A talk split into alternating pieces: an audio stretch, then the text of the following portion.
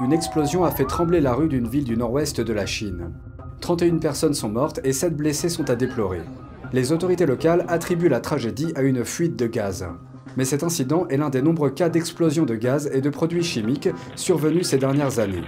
Des retours suggèrent que la corruption et une mauvaise supervision gouvernementale sont à blâmer. Qu'en pensez-vous? Faites-le nous savoir ci-dessous et abonnez-vous si vous ne l'avez pas encore fait. Bienvenue dans Regard sur la Chine. Une explosion assourdissante a secoué les rues d'une ville du nord-ouest de la Chine mercredi.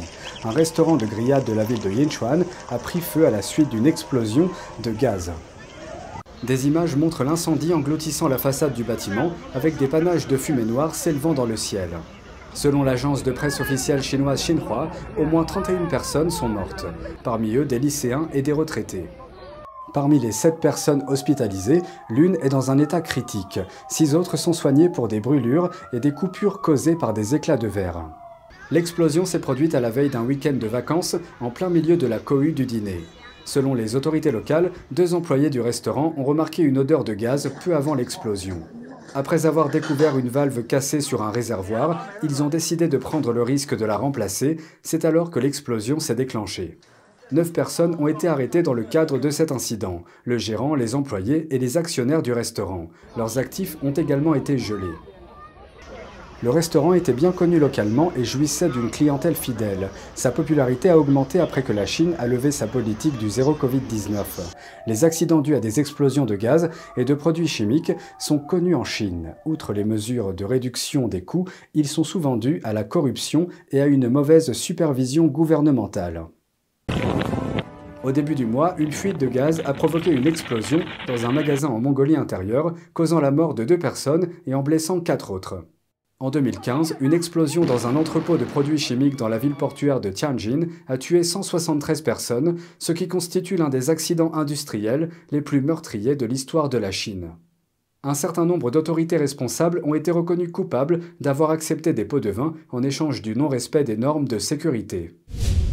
Le président américain Joe Biden a déroulé le tapis rouge jeudi. Il a accueilli le Premier ministre indien Narendra Modi à la Maison-Blanche pour des réunions, une conférence de presse conjointe et un fastueux dîner d'État. Les deux dirigeants lancent de nouveaux partenariats dans les domaines de la défense et de la technologie. Les États-Unis cherchant à courtiser la nouvelle nation la plus peuplée du monde. Voici un aperçu de la situation.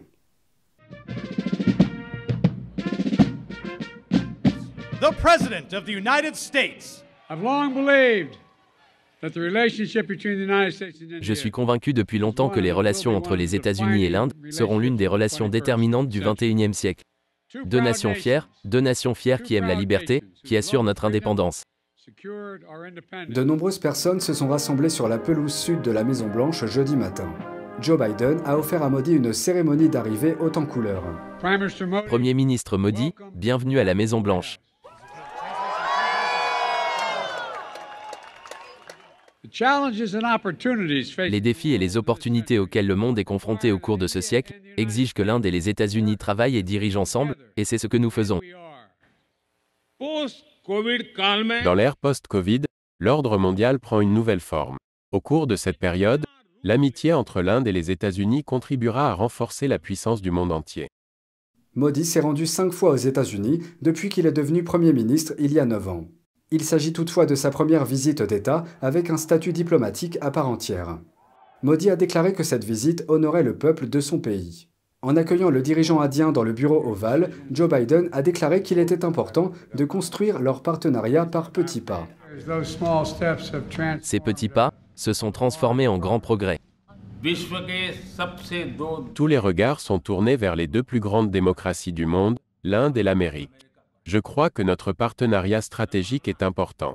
Au-delà des discussions diplomatiques, voilà ce que la visite de Modi signifie pour les États-Unis. Premièrement, Washington souhaite que l'Inde serve de levier stratégique face à la Chine. Et Modi cherche à accroître l'influence de l'Inde sur la scène internationale. Son pays est aujourd'hui le plus peuplé du monde avec 1,4 milliard d'habitants. L'Inde est une alternative à la Chine, avec une population plus importante et une économie en croissance. Sur le plan idéologique, l'Inde est plus proche de l'Occident. Les principaux accords à conclure, un accord pour la construction de moteurs d'avions de chasse en Inde. La vente à l'Inde de drones armés fabriqués aux États-Unis. Ces appareils permettront de détecter et de contrer les mouvements de l'armée chinoise le long de la frontière commune des deux pays. Par ailleurs, un accord de près de 2,8 milliards de dollars a été conclu avec le producteur de micropuces Micron, le plus important des États-Unis. Il prévoit la construction d'une usine d'assemblage de semi-conducteurs en Inde. Cet accord pourrait contribuer à rééquilibrer les chaînes d'approvisionnement en semi-conducteurs en maintenant la Chine à l'écart. L'administration Biden cherche également à assouplir les restrictions en matière de visa pour les travailleurs indiens qualifiés afin de leur permettre de vivre et de travailler plus facilement aux États-Unis. Mercredi, le dirigeant indien a rencontré des chefs d'entreprise américains à Washington. Nous annoncerons bientôt la création d'un nouveau centre d'innovation en Inde avec Applied Materials. Nous nous réjouissons des opportunités qui s'offriront à nous en Inde. Les puces électroniques les plus avancées d'Amérique ont été repérées sur un marché chinois clandestin. L'administration Biden a interdit à Nvidia de vendre ses puces H100 et A100 à la Chine depuis septembre dernier pour des raisons de sécurité nationale. Ces puces avancées sont utilisées dans des systèmes informatiques de pointe, notamment dans les téléphones, les voitures et les armes militaires. Comment le marché chinois a-t-il pu se procurer ces puces à usage restreint et quelles conséquences pour les États rivaux Un expert fait la lumière sur cette affaire. Un bref regard vers le sud de la Chine, le centre économique du pays. Un sous-district de la ville de Shenzhen, Huachanpei, est réputé pour la variété des produits électroniques qui y sont vendus. Mais les journalistes de Reuters y ont découvert quelque chose de surprenant, des transactions illégales. Des superpuces fabriquées par le géant américain Nvidia. Depuis septembre dernier, les puces A100 et H100 de la société ne peuvent plus être vendues en Chine et à Hong Kong. Mais elles sont désormais disponibles sur le marché chinois. Ethan Young, chercheur adjoint et auteur de podcast à AIER, a analysé les détails de cette découverte. L'une des principales questions qui se posent à propos de ces puces est qu'elles peuvent être utilisées pour l'intelligence artificielle. L'intelligence artificielle peut être utilisée pour créer des armes militaires avancées qui, en cas d'affrontement avec les États-Unis, pourraient blesser nos propres soldats. Elles peuvent blesser nos alliés, elles peuvent conduire à des capacités de surveillance accrues. Selon les vendeurs, ces puces sont vendues pour environ le double de leur prix normal, soit plus de 17 000 euros chacune, sans garantie ni assistance. Même si le marché semble peu favorable, il y a toujours des acheteurs qui sont discrètement à la recherche de ces super puces. Ces acheteurs sont très divers, il peut s'agir de petites entreprises en phase de démarrage ou de grandes sociétés qui se procurent des puces par l'intermédiaire de tierces parties. Comment les vendeurs chinois se sont-ils procurés les puces? Selon Yang, les transactions avec des tierces parties sont à blâmer.